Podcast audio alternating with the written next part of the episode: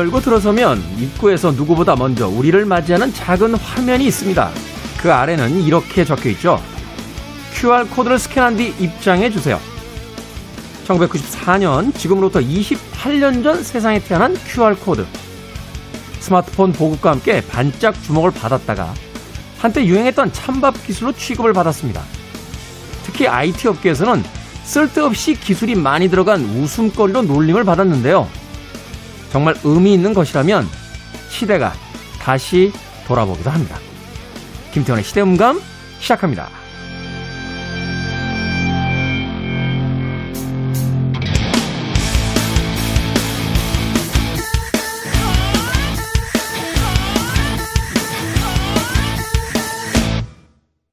그래도 주말은 온다. 시대를 읽는 음악 감상의 시대음감 김태훈입니다.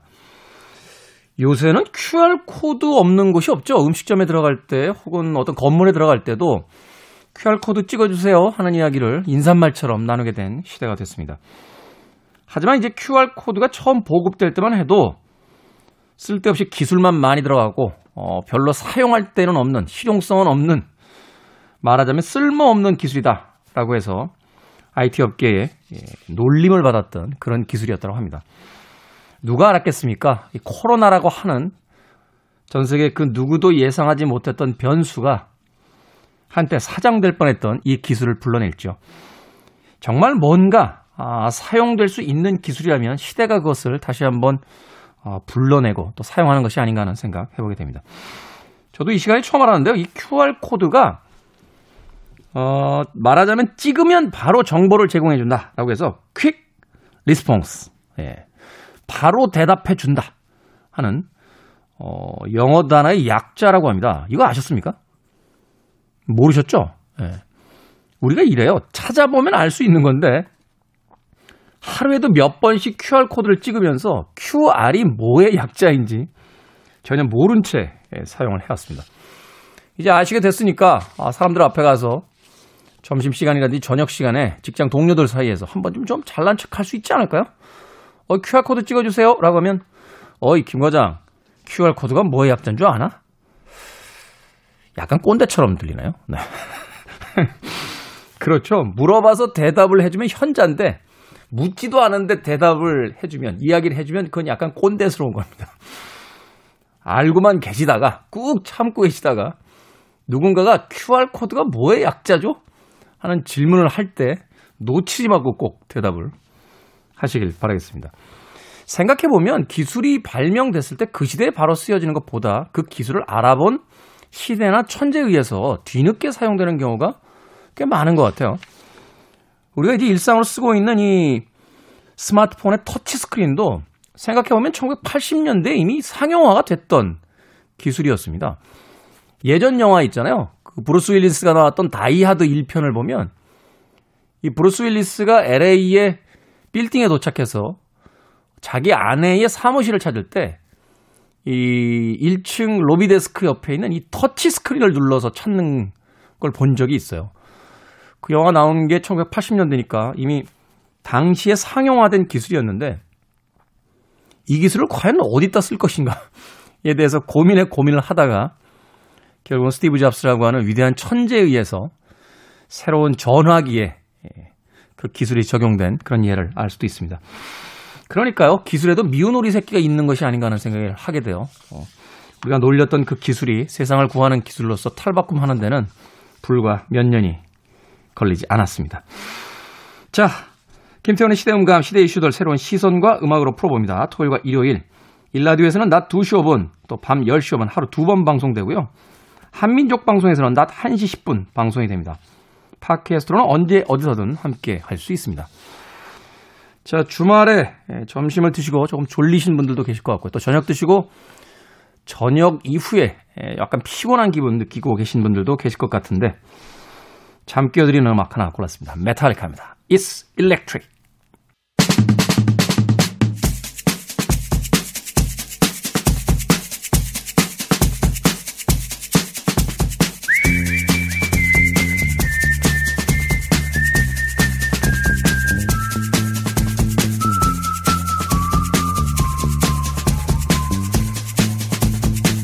한 주간 사람들이 많이 본 뉴스 그리고 많이 봐야 하는 뉴스를 소개합니다. most and must KBS 산업과학부의 오규정 기자 그리고 강병수 기자 나오셨습니다. 안녕하세요. 안녕하세요. 자, 참고로 지금 저희가 방송 녹음을 하고 있는 시점은 2월 4일 목요일 현재까지 나온 기사들과 상황을 바탕으로 진행되는 점 양해해 주시길 부탁드리겠습니다. 자, 한 주간 많이 본 most 뉴스, 많이 본 뉴스 키워드 오기정 기자님이 좀 알려주시죠. 네, 1월 29일 금요일부터 2월 4일 목요일까지 뉴스 분석 시스템 비카인즈를 통해서 많이 보도된 주요 뉴스를 정리해봤습니다.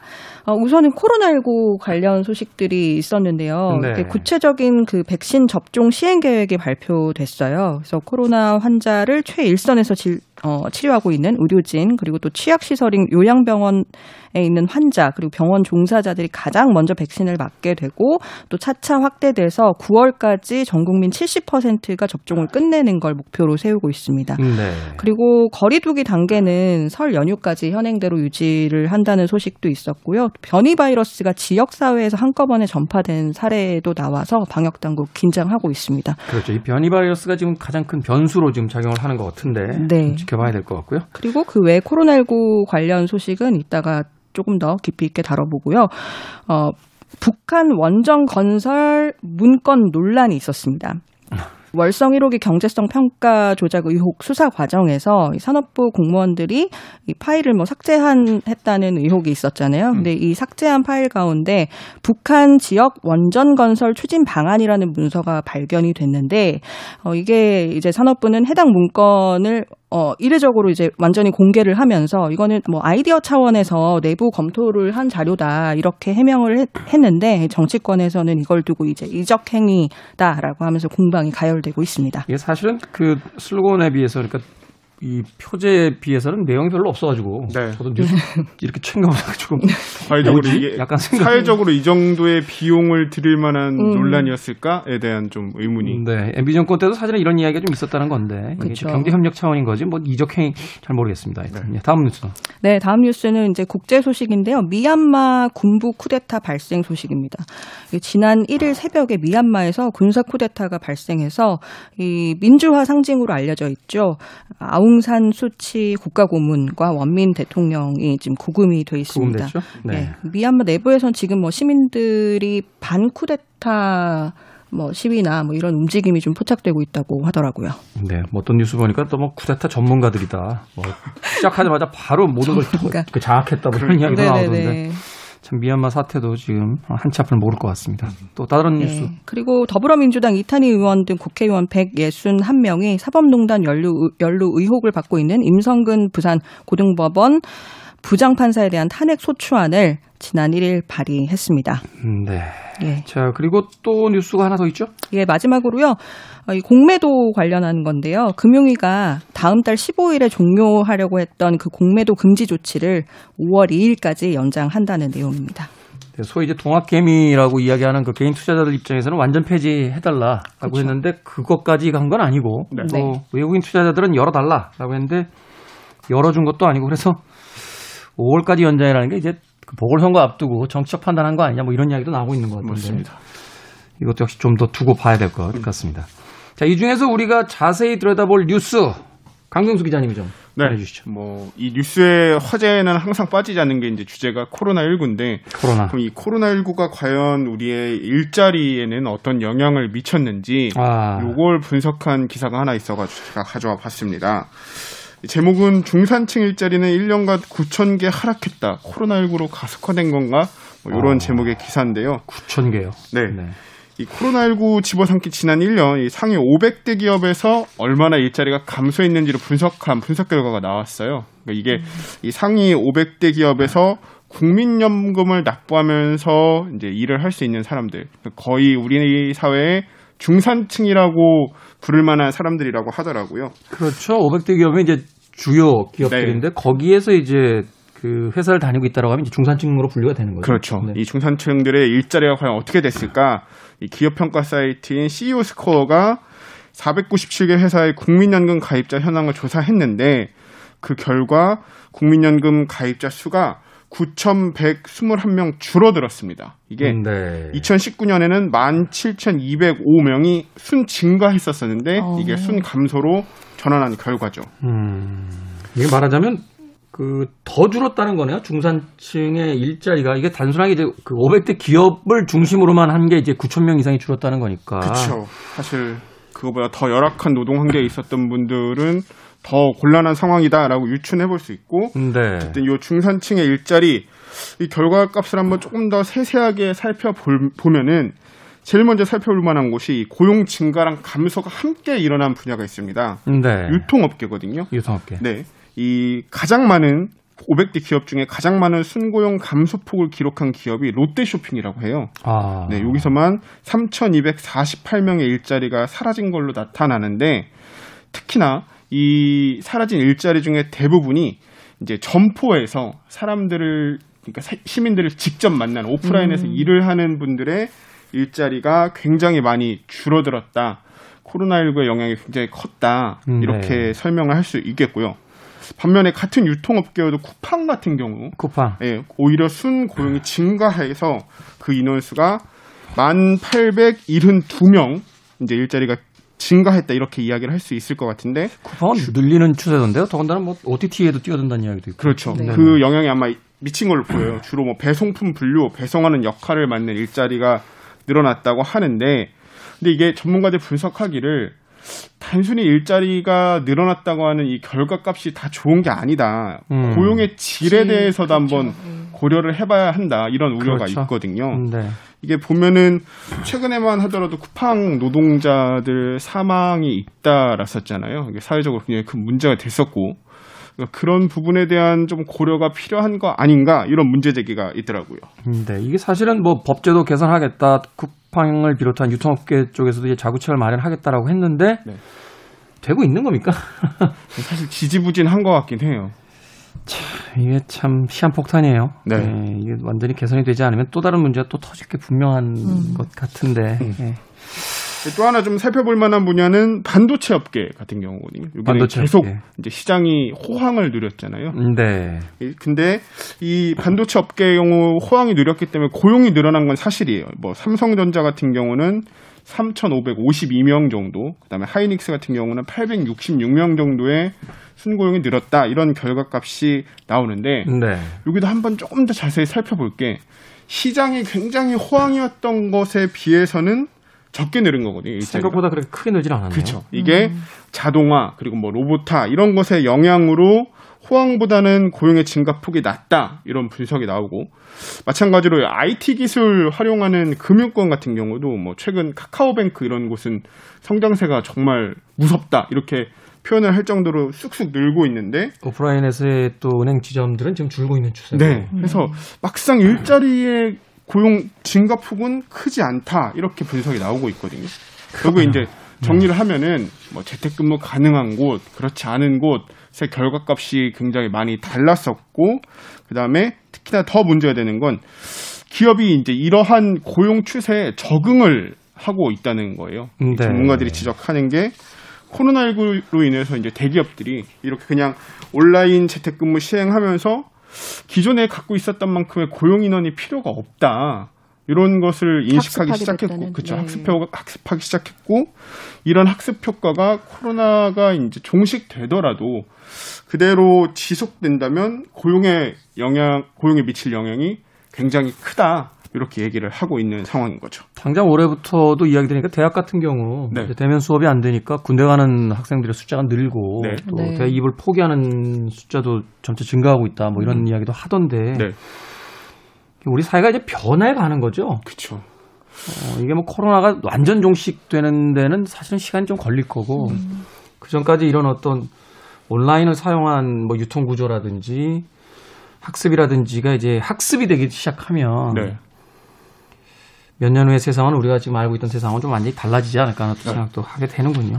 네. 되게 말씀하신 것처럼 이러한 고용 추세가 뭐 신규 일자리가 계속 줄어드는 상황이니까 그러면은 청년들의 갖는 일자리가 줄어들 것이고 원래 이 청년들의 일자리를 가져서 거기서 계속 이제 기술도 발전시켜 나가고 일도 적응시켜 나, 적응해 나가고 하는 게 이제 경제의 끊임없는 성장의 원동력이 되는 거잖아요. 그렇죠. 이게 줄어들어 버리면 장기적으로 우리 경제에 악영향을 미칠 수 있고 그렇다면 기업이 벌어들이는 수익 만큼 고용에 과연 얼마 정도 투자를 해야 되는가에 대한 사회적 논의가 진짜 진지하게 필요할 때 아닌가 이런 얘기가 계속 나오고 있는 거죠.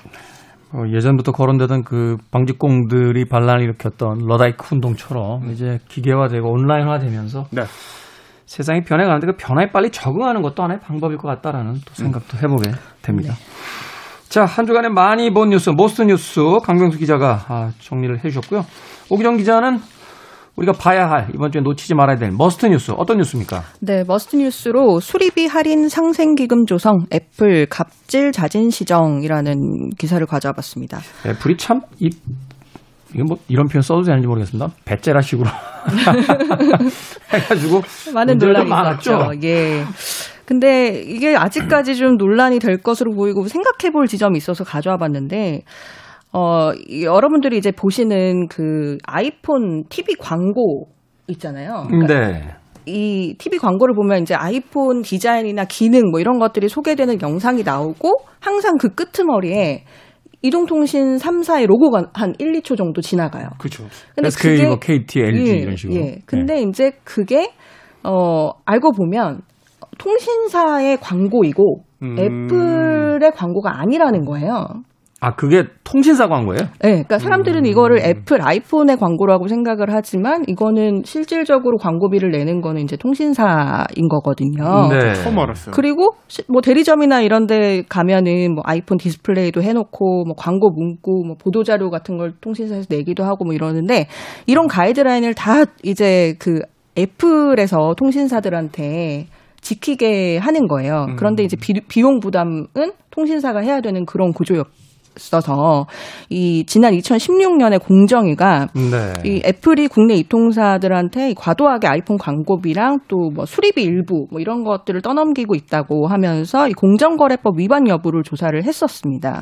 네. 그런데 이 조사를 하는 과정에서 조사 조사받던 애플 코리아 측이 이 상생기금 천억 원을 내놓고 자진 시정하겠다라고 하는 거예요. 갑자기 이렇게 태도 변화가 있었죠? 네, 그런데 이제 자진 시정을 한다고 신청안을 내게 되면 동의 의결 제도라는 게 있어서 네. 이법 위반 여부는 묻지도 따지지도 않고 상생안을 그대로 시정하도록 하는 그런 제도가 음, 있습니다. 그러니까 법정으로 가서 어떤 판결이 나오는 게 아니라 예. 상생기금 천억 원을 이제 마련해 놨으니까 어떤 조사가 들어갔을 때, 아, 그럼 우리가 잘못 한 것 같으니까 자진 시정하겠습니다라고 네. 하면 하면 이제 공정위에서 결정 안 하고 그냥 예. 그 기금에서 이제 그걸 해결해 준다. 예, 이제 공정위에서 이제 법적인 제, 제재로 뭐 벌금 얼마 내라 뭐 이렇게 안 하고 음. 이제 그냥 그 기금으로 알아서 처리하도록 하고 사건을 종결하는 그런 제도거든요. 근데 이게 장점이 스스로 이제 피해 복구를 하겠다고 하고 그다음에 상생기금 천억 원이라는 게 사실은 벌금 액수보다 더 많은 금액일 수 있거든요. 네. 그래서 이 벌금을 부과하는 것보다 실질적인 피해 구제가 가능하다는 이런 장점이 있어요. 그런데 이제 문제는 위법 여부를 가리지 않기 때문에 기업한테 면죄부를 줄 수 있다. 이런 그러네요. 측면이 있거든요. 그래서 실제로 애플 측은 어떻게 언론들한테 얘기를 하냐면 법률을 위반하진 않았는데 고객과 사회에 대한 어떤 기여를 확대하는 차원에서 우리가 기금을 마련하는 거야 이런 입장을 펼치고 있어서 이 동의 의결 제도에 대 를 둘러싼 논란이 좀 있는 상황입니다. 상생기금 천억 원을 국가에다 맡기는 게 아니잖아요. 자기들이 가지고 있고 이제 조성만 하겠다는 거고 예. 실질적으로 이제 사용이 되는 건 이제 민원이 들어왔을 때 사용이 되는 거잖아요. 어, 그렇습니다. 그 우선은 이제 천억 원 중에서는 뭐, 뭐 신탁 형식으로 뭐 조성을 해서 네. 이제 중소기업에 지원을 하고 또 IT 인재 양성에도 투입을 하겠다고 했고, 아, 그래요? 예, 음. 그리고 이제 그 중에서 4분의 1이 되는 250억 원으로는 실제로 소비자들한테 돌아가게끔 아이폰 수리비 10%를 깎아주고 뭐 보험료 10% 할인해주고 이렇게 해서 뭐 1년 동안 소비자 한 명이 받게 되는 그 혜택을 계산해 보면 한 평균 2, 3만 원 정도 된다고 하더라고요. 이게 왜 이렇게 갑자기 태도 변화 보인 겁니까? 이게 사실은 최근에 이제 기업들 징벌적 뭐 벌금제 하겠다 뭐 이런 여러 가지 논의도 있다 보니까 네. 스스로 알아서 안전망을 판 건가요? 아니면은 정말 태도 변화가 있는 건가요? 어, 일단은 뭐 외형적으로는 이렇게 그 스스로 자진 시정을 하겠다라고 했지만 그게 실제로 어느 정도나 소비자한테 혜택이 주어질 것이고 앞으로는 이제 그런 일이 없을 것인지는 면밀히 더 봐야 되는 부분인 거죠. 음, 그렇군요. 사실 이제 애플 세계적인 뭐 휴대폰인 건 알겠습니다만 국내에서 AS 문제라든지 여러 가지 어떤 소비자 보상에 대한 부분들을 그렇죠. 음, 영어 못하면은 수리 네. 서비스도 안 해주고. 납득할 수 없는 그런 판단들을 내려와서 지금까지 참 말이 많았었는데 맞아요. 상생기금 천억 원 여태까지 한 어, 행동들이 있어서 별로 그렇게 곱게 안 보이는 거죠. 뭔가 도끼 눈을 뜨고 볼 수밖에 없는. 그렇군요. 해외는 어떻습니까? 해외는 해외 같은 경우도 사실은 두 군데 정도 사례를 들 수 있겠는데 대만 같은 경우가 2013년에 이 통사들이 아이폰 가격을 임의로 이제 싸게 팔거나 뭐 비싸게 팔거나 뭐 이렇게 조정하지 못하도록 애플이 했었어요. 네. 그래서 이에 대해서 당시에 우리 돈으로 7억 2천만 원 정도의 벌금을 부과했고 사실 네. 벌금 액수가 굉장히 적은 거죠. 그러니까 그렇죠. 이게 이제 실익이 없다고 판단을 하는 본 거예요. 거죠. 벌금 내는 게. 네. 그다음에 이제 프랑스 같은 경우에 2016년에 우리나라랑 비슷한 사례예요. 이 통사에다가 이제 주문량을 강제하고 또 광고비도 떠넘기고 이런 혐의로 하나로 640억 원의 벌금을 어, 부과한 전력이 프랑스에서. 세게 때렸네요. 예. 그렇죠. 이게 사실은 좀 기업들에 내는 어떤 그 벌금 같은 것들이 우리나라에서 좀 너무 낮다. 그래서 기업들이 벌금이라든지 이제 위법하는 행위를 별로 겁내지 않는다. 뭐 이런 이야기도 있었는데 그 과정 속에 그래도 실질적으로 소비자들에게 실 보상이 되게 하기 위해서 상생 기금을 받아들이겠다. 뭐 이런 어떤 양가적인 네. 그런 생각이 판단이 교차하고 있는 거군요. 네. 네. 알겠습니다. 음, 저도 애플 쓰는데 생각이 많아지네요. 지금까지 한 주간의 뉴스를 소개한 Most and Must KBS 산업과학부의 오기정 기자 강병수 기자였습니다. 고맙습니다. 감사합니다. 감사합니다.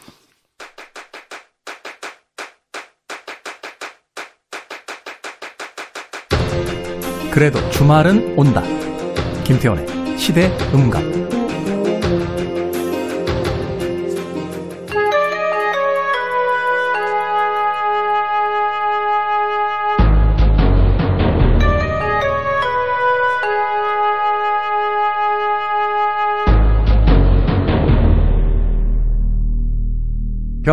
D의 헌신.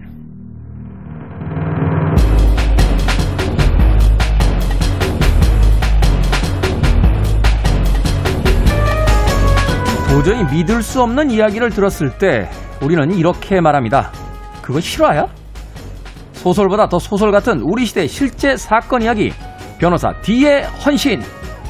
변호사 D 도진기 변호사님 나오셨습니다. 안녕하세요. 안녕하세요. 도진기입니다.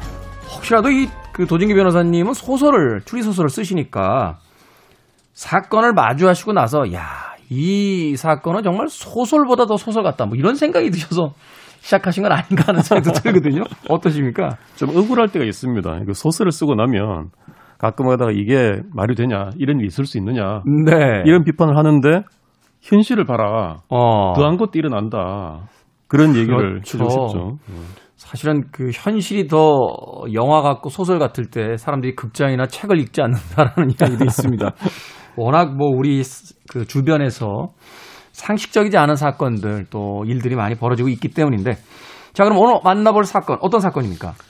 예, 지난해 예, 상당히 좀 떠들썩했던 크게 좀 화제가 되고 비난도 많이 받았던 판결인데 네 어떤 사건이죠? 그 한 남성이 다른 남자를 채팅에서 만나서 상황극이다 라고 속이고 다른 여성을 성폭행하게 한 사건입니다. 아 이건 뉴스에 나왔었어요. 예. 어, 굉장히 그 좀 안 좋은 의미로서 이제 화제가 됐죠. 사실 이런 사건이 벌어질 수도 있느냐 하는 네. 뭐 여러 가지 의견들이 있었는데 상황을 좀 정리를 좀 해주시죠. 예, 이 사건 자체의 엽기성도 그렇지만 결국 1심에서 이 실제로 그 성폭행을 실행한 남성이 무죄를 받았습니다. 1심에서요? 예, 무죄를 받았었다고요? 예. 오. 그래서 이것 때문에 굉장히 많은 분들이 이제 분노하고 이런 판결이 어디- 있느냐라고 비난을 많이 하셨거든요. 네. 물론 2심에서 좀 뒤집어졌습니다만 그래서 우리가 이 사건을 살펴볼 때 조금은 그 깊이 들여다보면서 조금 이성적으로 한번 따져볼 필요가 있지 않는가 하는 생각에서 선정을 해봤습니다. 음, 네. 이게 말하자면 이런 거죠. 그 채팅에서 만난 한 남자가 상대 남자에게 자신이 이제 여자라고 속이고 네.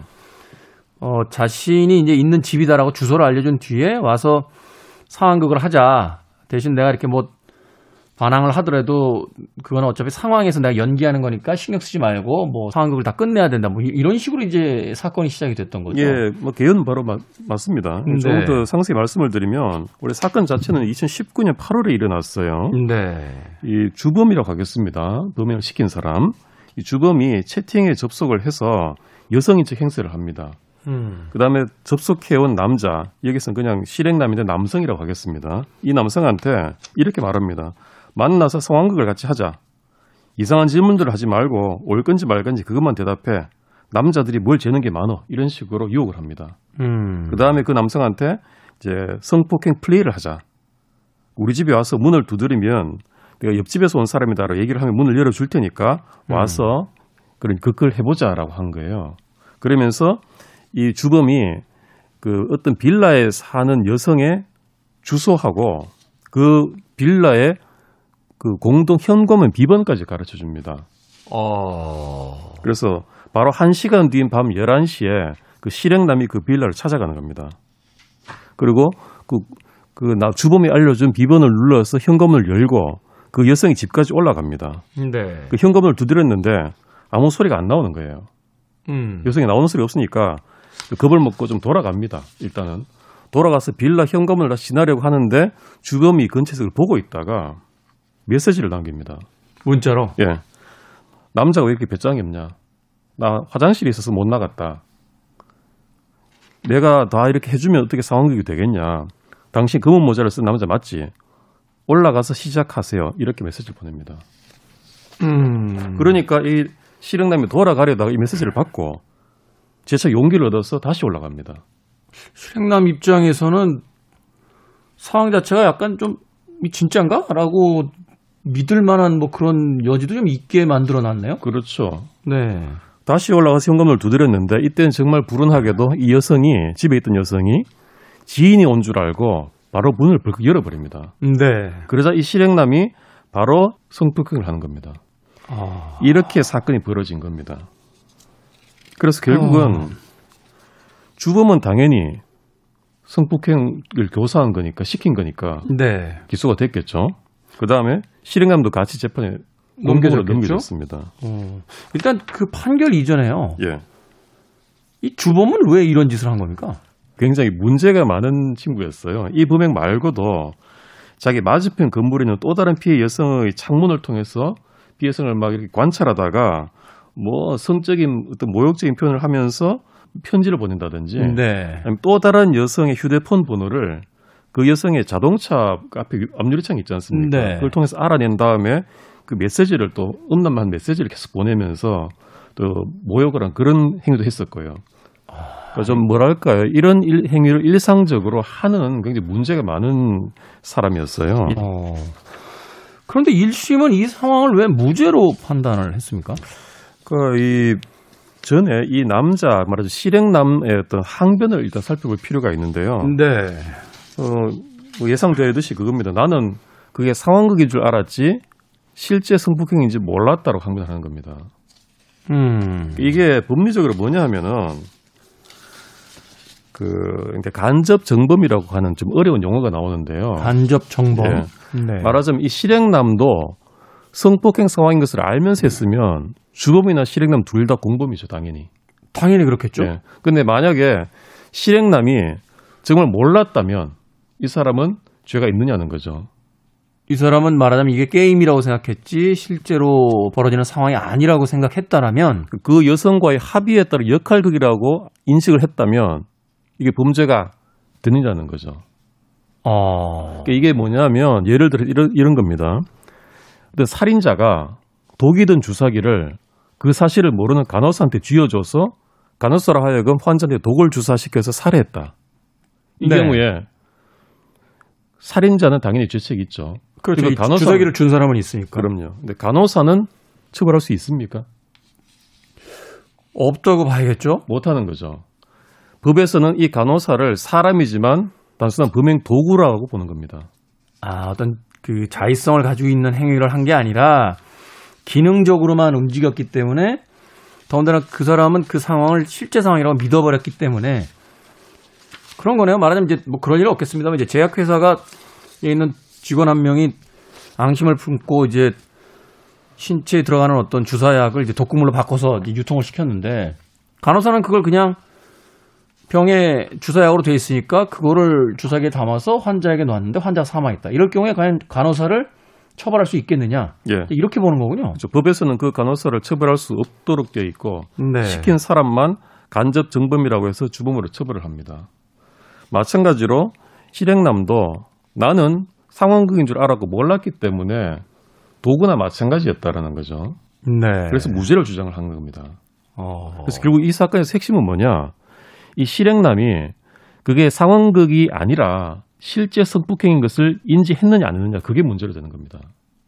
그렇게 지시를 받았다 할지라도 그러니까 상황이 벌어졌을 때 이 남자가 아 이걸 의심해 볼 만한 상황이 분명히 있었을 텐데 그 상황을 애써 묵인하고 넘어갔느냐 아니면은 뭔가 이상한데라고 해서 브레이크를 이제 걸었느냐 이제 이 상황을 이제 쳐다보게 되는 거고요. 그렇습니다. 어. 그 판사가 보기에 인지했다라고 의심할 만한 상황들도 있다.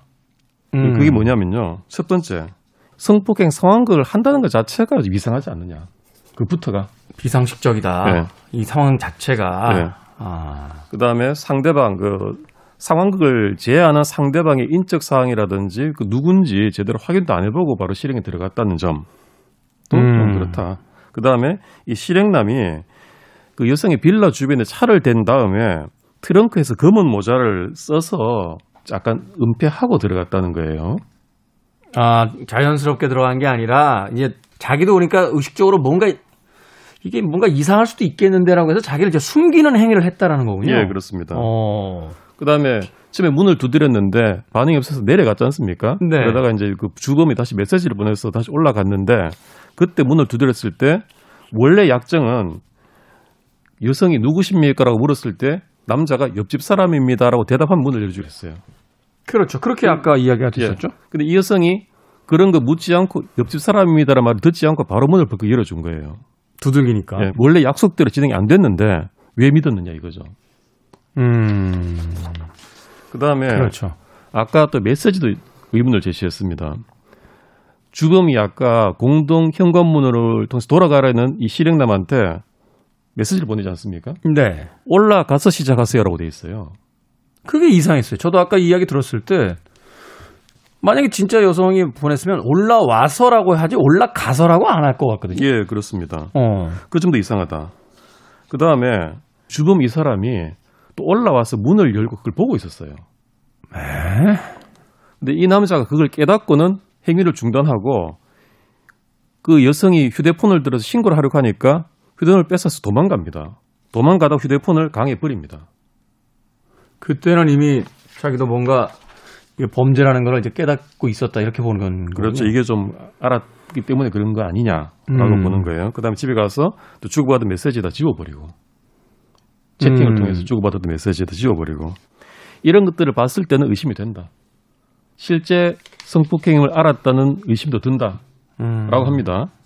그러나라고 하고 이제 판사가 좀 다시 그 반대 의심을 품은 정황들을 열거하기를 이게 이제 1심 판결인 거죠? 1심입니다. 네, 네, 1심 판결. 이 채팅 애플리케이션 자체가 원래 좀 그런 애플리케이션이었다는 거예요. 이게 약간 좀 비상식적인 어떤 그 만남 같은 것을 예, 연결해 주는 예.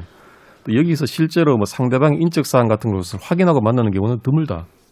그렇죠. 우리가 채팅할 때 뭐 자기 인적 사항 뭐 주민등록번호라든지 뭐 주소를 다 밝히면서 본명 밝히고 이렇게 하는 사람들이 거의 없을 테니까요. 예. 그리고 여성의 빌라에 차를 대고 트렁크에서 굳이 검은 모자를 쓰고 갔다는 것도 보면 사실은 이 성폭행 상황이라는 것 자체가 좀 떳떳하지 못한 것이지 않습니까? 말하자면 이제 사회적 어떤 통념으로 봤을 때 이게 좀 비상식적인 거니까. 그래서 뭐 합의니까 문제는 없습니다만 사실이라면 네. 그래도 좀 부끄러운 일이고 하니까 혹시 망신당할까봐 모자를 쓸 수 있다. 음. 이렇게 본 거고요. 게다가 이 주범이 그 여성이 사는 빌라의 공동 현관문 비밀번호까지 알려줬어요. 그렇죠. 네. 그러니까 그 여성이 실제 거주하던 여성이 가르쳐 준 거라고 오해했을 수 있다라는 겁니다. 음, 음. 또 어떤 면에서 본다라면. 네. 주범이 또 돌아가려는데 굳이 메시지까지 보내서 음. 당시 검은 모자 쓰지 않았느냐, 왜 이렇게 용기가 없냐, 이렇게 부추겼다는 것도 어, 의문이고요. 네.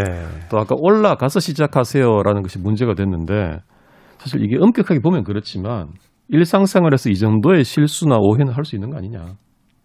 하긴 뭐 한국말이긴 합니다. 이제 문자 보내다 보면 오타 낼 때도 있고 뭐 여러 가지 어떤 상황에 맞지 않는 대사를 쓸 때도 있고 뭐 이러니까. 예. 그리고 적어도 올라가서 시작하세요라는 그 말을 보고 바로 아 이게 상황이 아니구나. 라고 깨닫기는 힘들지 않느냐는 거죠. 어렵네요. 이게 어느 관점에서 보느냐에 따라서 두 가지로 각기 또 해석이 될 수 있는 여지들이 있으니까. 관점의 문제일 수가 있습니다. 네. 그 다음에 이 1심 판사가 좀 중점을 둬서 본 게 실제 이제 성폭행을 실행할 때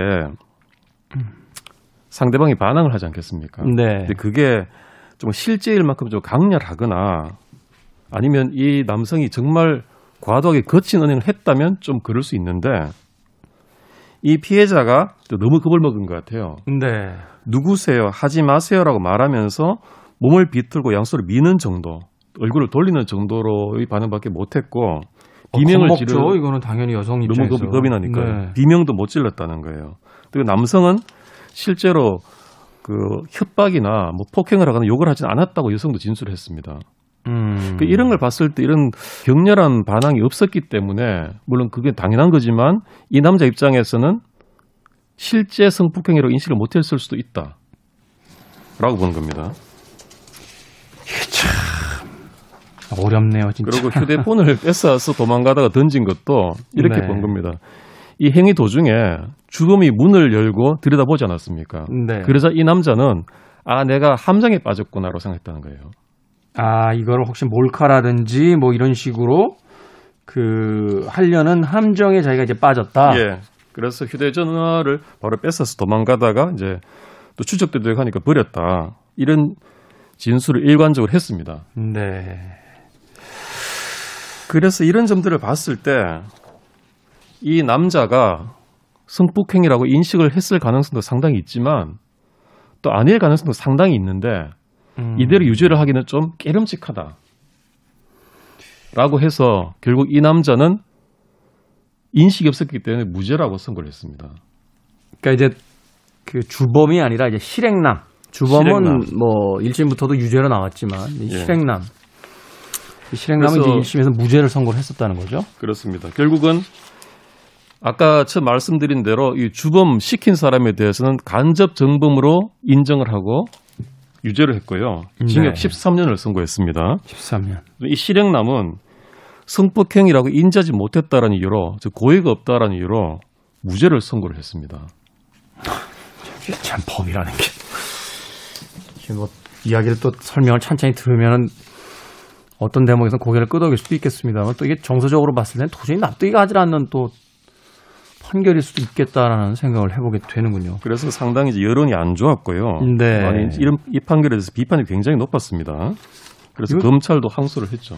당연히 항소해야 될 것 같은데요. 예. 네. 근데 사실은 이게 항소심에서 이 여성도 증인으로 나와서 했습니다만 더 많이 사실관계가 밝혀진 건 없었습니다.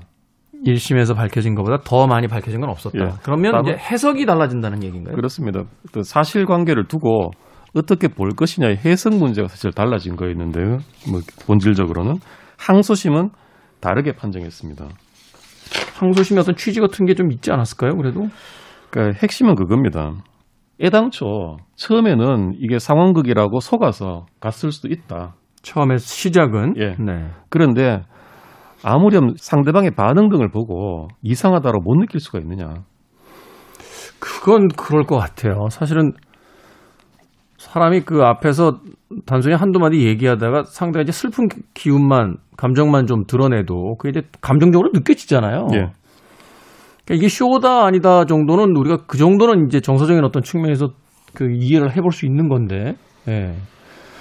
그래서 이수임은 어떻게 봤냐면 아 이게 속았다 실제구나라고 하는 것을 알, 수- 알았거나 거의 어느 정도 이렇게 감을 잡았음에도 불구하고 자신의 성충동 때문에 계속적으로 간음을 했다라고 음. 판단을 했습니다.